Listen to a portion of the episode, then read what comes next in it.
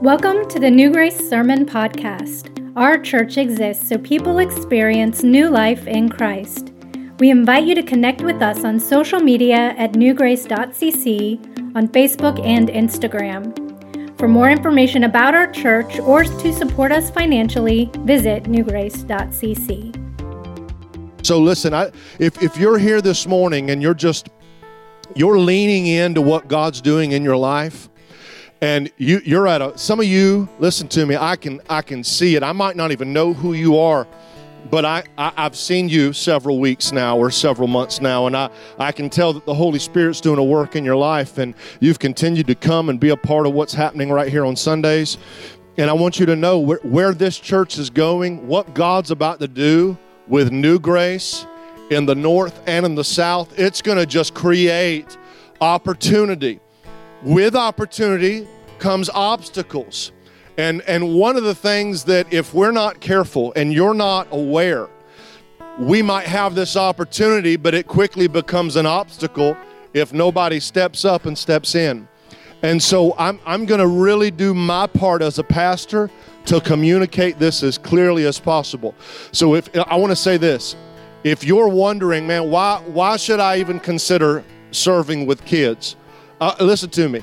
I truly believe that there is going to come a day where you and I are going to stand before our great and awesome God in judgment.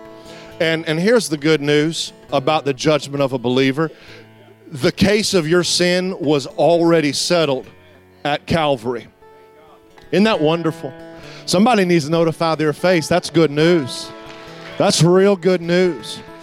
But what I'm going to give an account of and what you're going to give an account of is what did we do with what God gave us? One of the things that Jesus is going to talk to you and I about is what did we do with this thing called new grace? What did we do week in and week out with this opportunity? And, and, and you know, I'm to tell you something. Jesus is not real forgetful, so he's probably going to remember when, when he grew our church and took us to a, a level of going to two locations. He's going to say, hey, how, how did you impact that? You tell, please tell me. Like we can review the footage, but but I want to hear from your mouth. Did did you play a part in what I was doing there?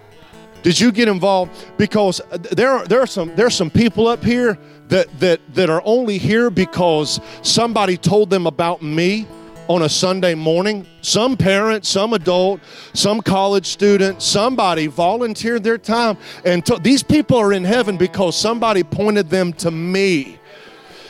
And here's, here's the thing how many more could we add to that number? You think God could trust our church with more? Can He trust you with more? He's trusting us with more.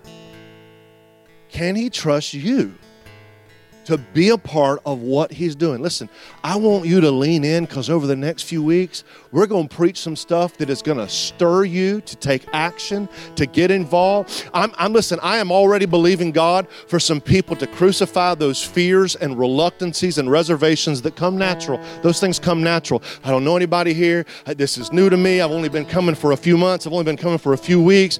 But but I, I want God over the next couple of weeks to weld your spirit to what he's doing here here and, and for you to have your spiritual buy in with God. I don't usually talk like this or talk like that, but you better believe I'm, I'm going to be aggressive over the next few months because I believe in what God's going to do here. I believe in what He's going to do in your life. And I don't want you to miss out on this awesome opportunity to impact the next generation and our community in a way we've never seen. I'm really believing that. I am believing that. And let me say this disclaimer when you start making noise like this for the kingdom, you get the attention of darkness. You ex- if you jerk on the devil's tail, you need to expect him to pay you a visit. Satan never bothers me. I'm worried about you. I've never faced any opposition. Are you doing anything to get their attention? Because the moment you do, y'all know what I'm some of y'all can testify to this. You start you start leading your kids. You start becoming an influence at work for Christ. You start buckling down and get committed. You drop anchor at a church and you say, All right, we're going to do this. None of this half baked junk. None of this half baked Christianity. None of this half cooked commitment. We're getting all the way in. When you do that, all them devils like lioness sitting in the tall grass are like, we're going to have to do something about her. We're going to have to do something about him. His biggest idol and God up to this point has been Georgia Bulldogs, and now he's getting serious about this Jesus thing. This joker is going to, he is going to, he's going to stop getting in deer stands on Sunday mornings. We're going to have to do something about this. He's getting hook, line, and sinker. This is not good.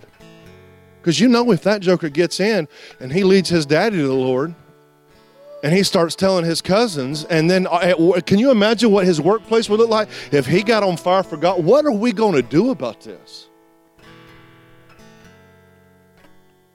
And there's a lot of people in here who have been fighting hell by the acre.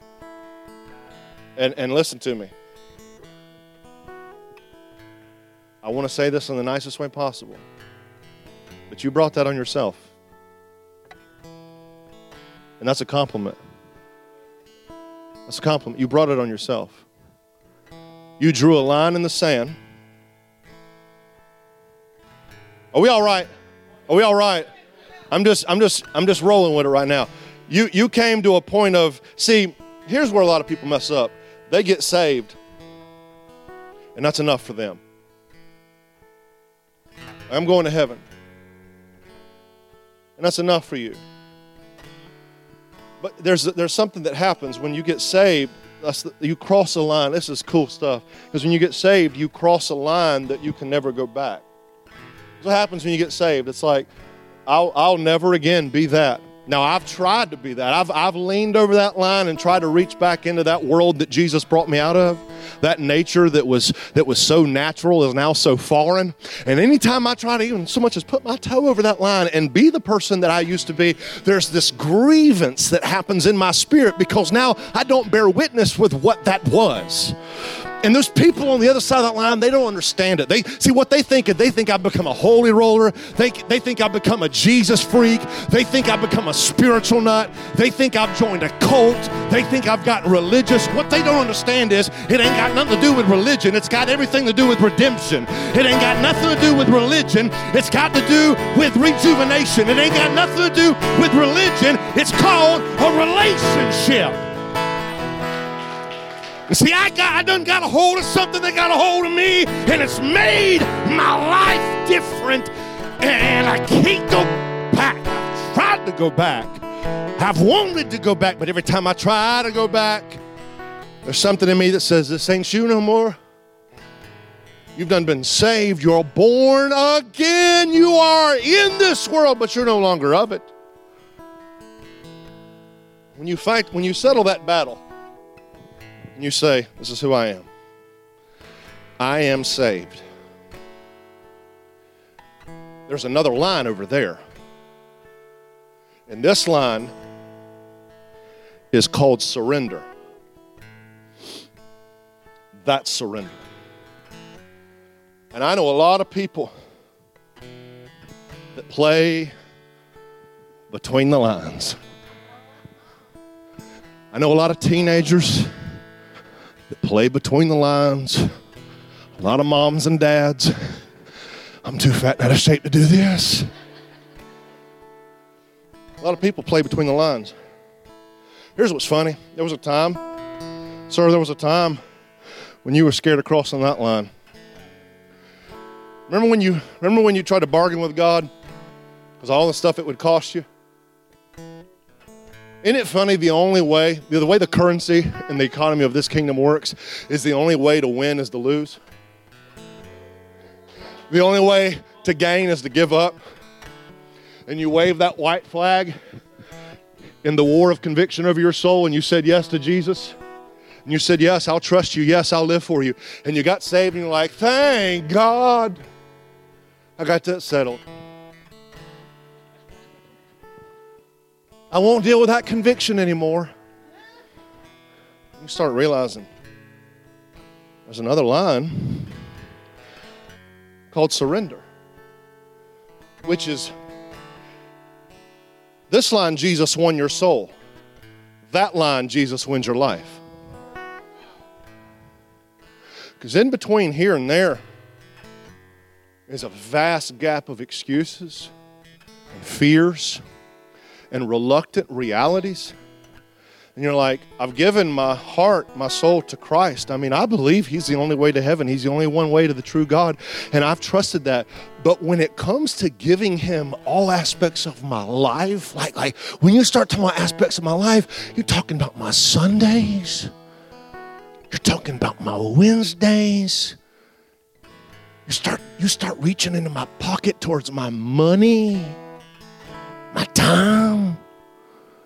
Now I got to take my gifts and my talents and my toolbox that I bring to the table and empty it out in front of God and say, It's all yours. You want me to get that serious about my Christianity? And I think what I am seeing happen is God is bringing so many people in our church to that line. And He's saying, just like that one became the land of no return. I want this to be a line you cross. This is scary stuff right here because this is where sanctification happens and and and and, and all that comfortable living just goes out the window. All that holding on to stuff that uh, aligns with your will. Like when you get past this line, who, who, you who you think you are and who you think you want to be is completely banking on what God says to you. Like where you work, what you do with the rest of your life, who you marry, where you raise your kids, the church you attend, like everything now takes on a whole new meaning because you have surrendered your will to God. And let me tell you something Satan does not want you to cross this line and get saved. And he will put all kind of stuff in your head as to why. Listen to me. There's people in this room today who are not saved. Judas Iscariot spent three and a half years with Jesus Christ, kissed him on the cheek. He kissed the door of heaven and he went to hell.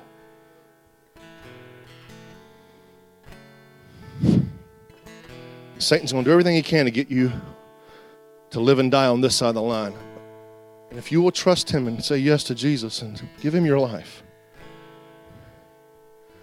you will find that this is a line the devil does not want you to cross. He'll do everything he can to keep you in his clutches. But he loses you right here. He loses you right here. But I'm going to tell you something. You live in America. Moreover, you live in the northeast Georgia region. We are the rust on the buckle of the Bible Belt. And everybody around here has got their own little dose of church and good old Southern religion. And it is killing us. And so here's what I have discovered Satan is not worried about these people because most of them live like this. Well, now I'm saved, I'm good. And his objective is to stand right here at the line of surrender and say, as long as I can keep you out of this territory, if I can keep you on that side, everybody you go to school with will never know the legitimacy of your Christianity. If I can keep you over there, your church will financially struggle and you'll sit there on your money and never give. Your church will have vacancies and openings and an opportunity, and you, I will get you to miss out. I will get you to busy yourself with the affairs of this world so that you do not contribute to what God's trying to do over here with people who are really in.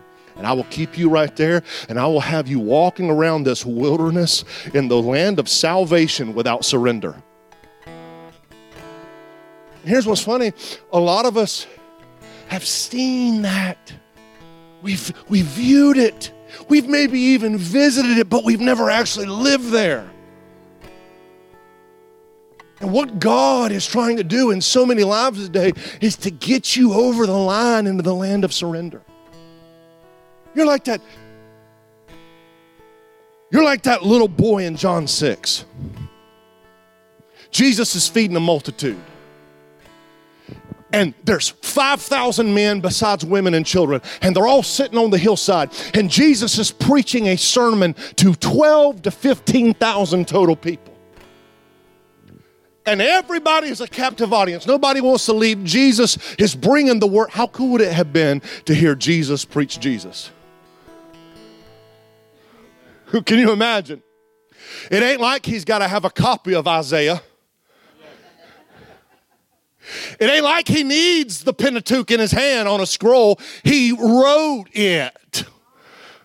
To hear Jesus preach Jesus, to hear Jesus talk about himself in creation, in guiding the children of Israel, to hear Jesus preach, and this audience sitting there hanging on every word, this, this presumed and supposed Messiah.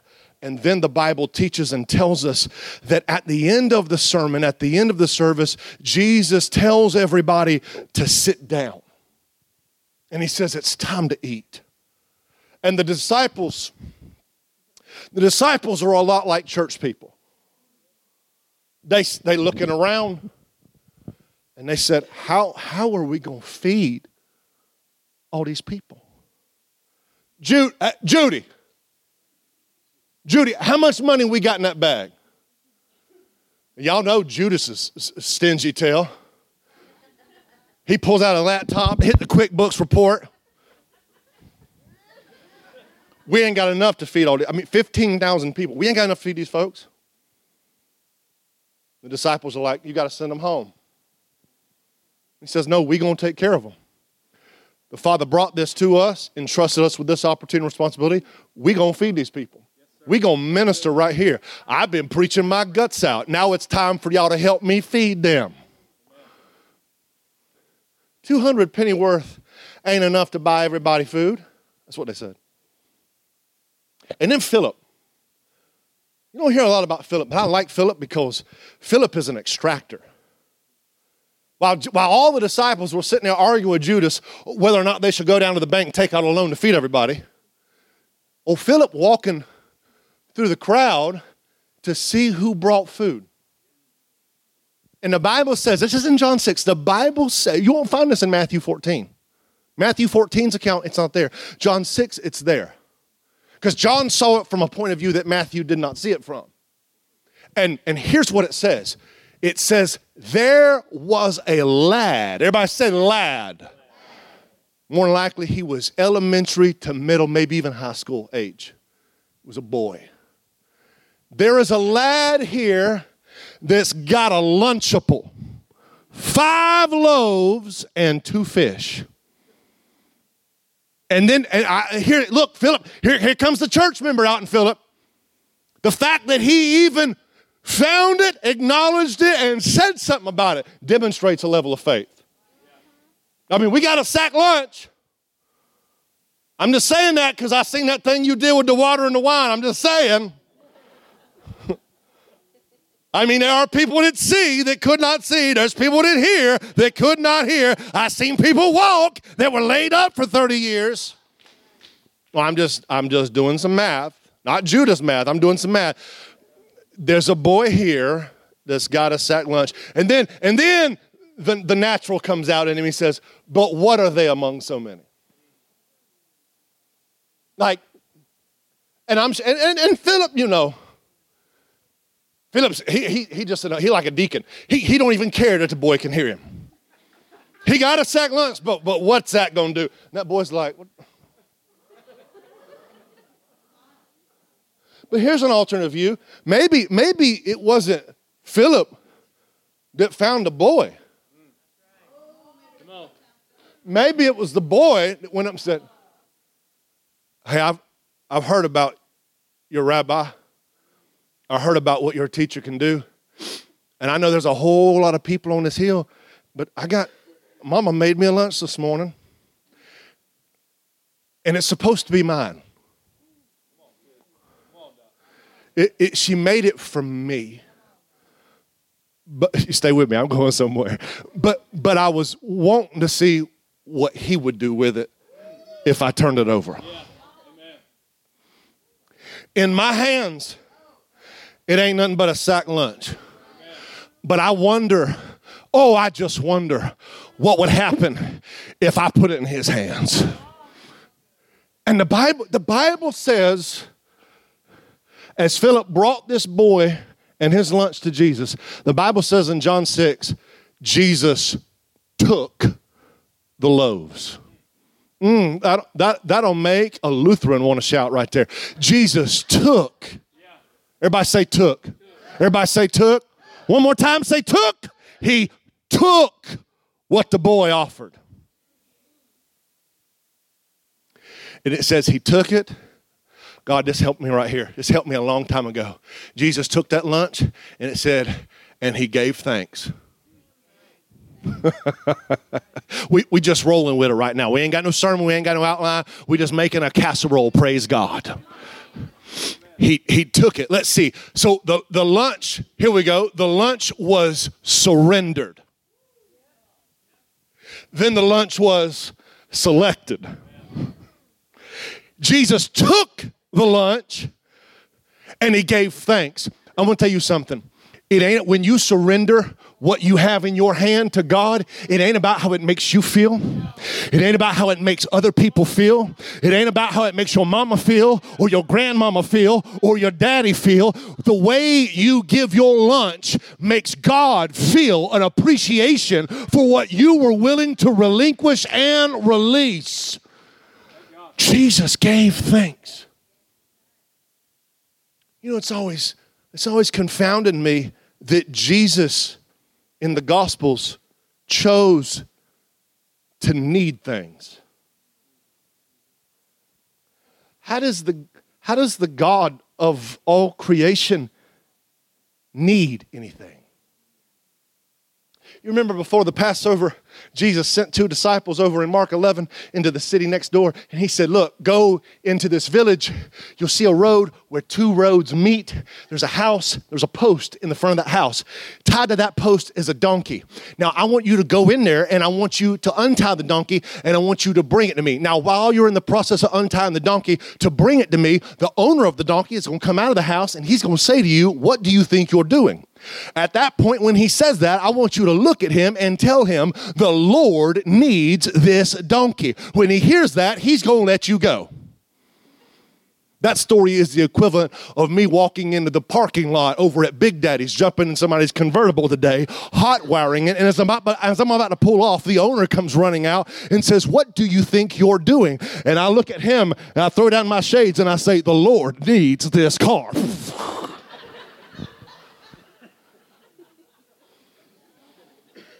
Are you with me? It's funny that Jesus chose to include something that we all know he didn't really need it. But don't you like how cool God set this thing up to include me and you in the act of surrender so that he could play a role in selecting what you and I put on the table?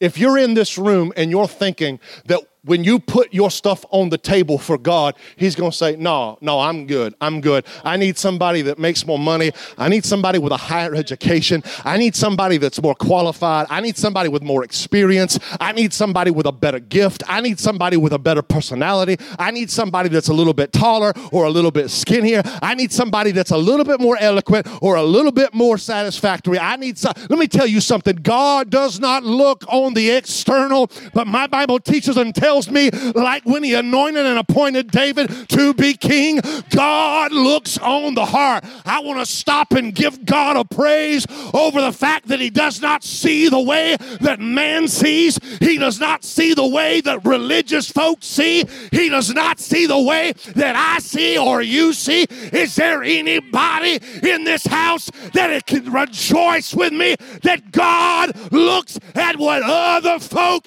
never see? Bless his holy name. He took that boy's lunch, surrender, selection, and then we have service. Because the Bible says that Jesus blessed it. Watch this, don't miss this. Blessed it, and then he broke it. Everybody wants blessing. Nobody wants breaking. Everybody wants baked blessings with butter on top. Some of them sunbeam blessings.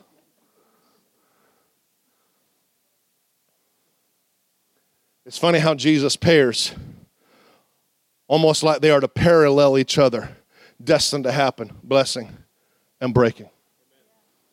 And the only way he can service the need, the only way he serves the bread, is blessed and broken.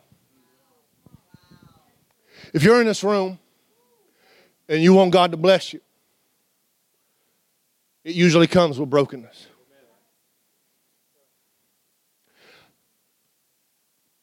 I love ambitious young preachers, but I want to backhand them.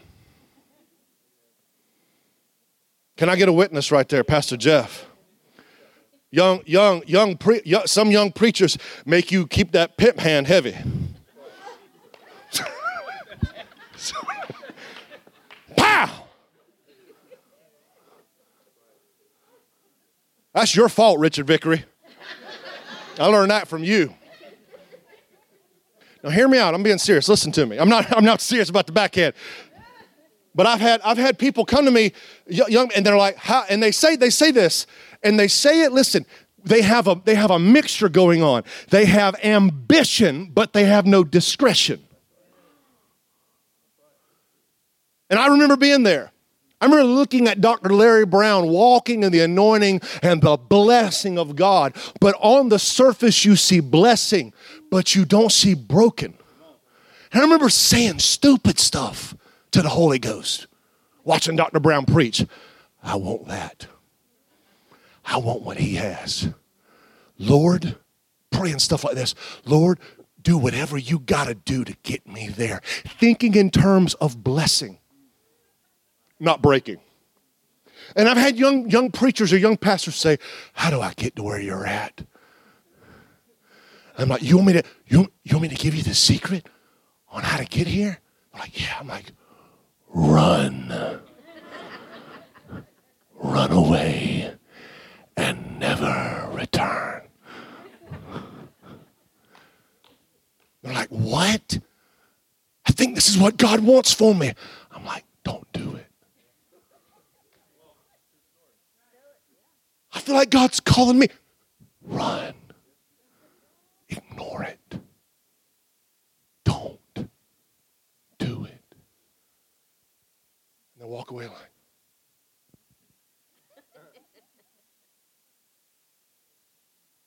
They come back later. And they're like, I'm trying to get away from it. But it won't get away from me. And I'm like, you know why I tell you to run?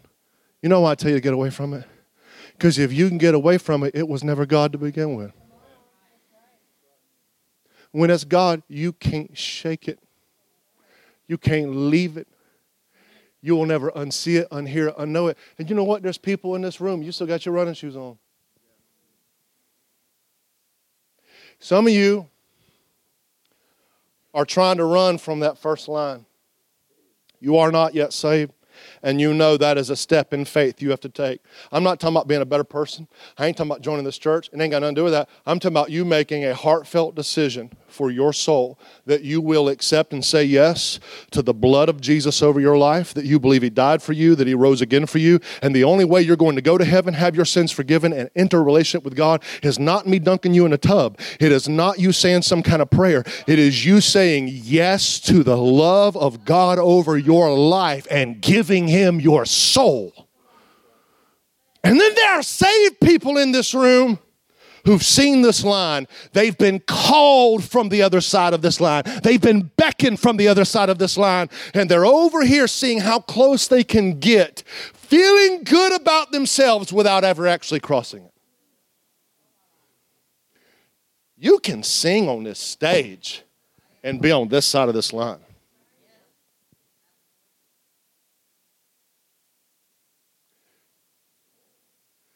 American Christianity has perfected performance. We can fool anybody, but you can't fool God. God knows the full inventory of your heart and hand, sir.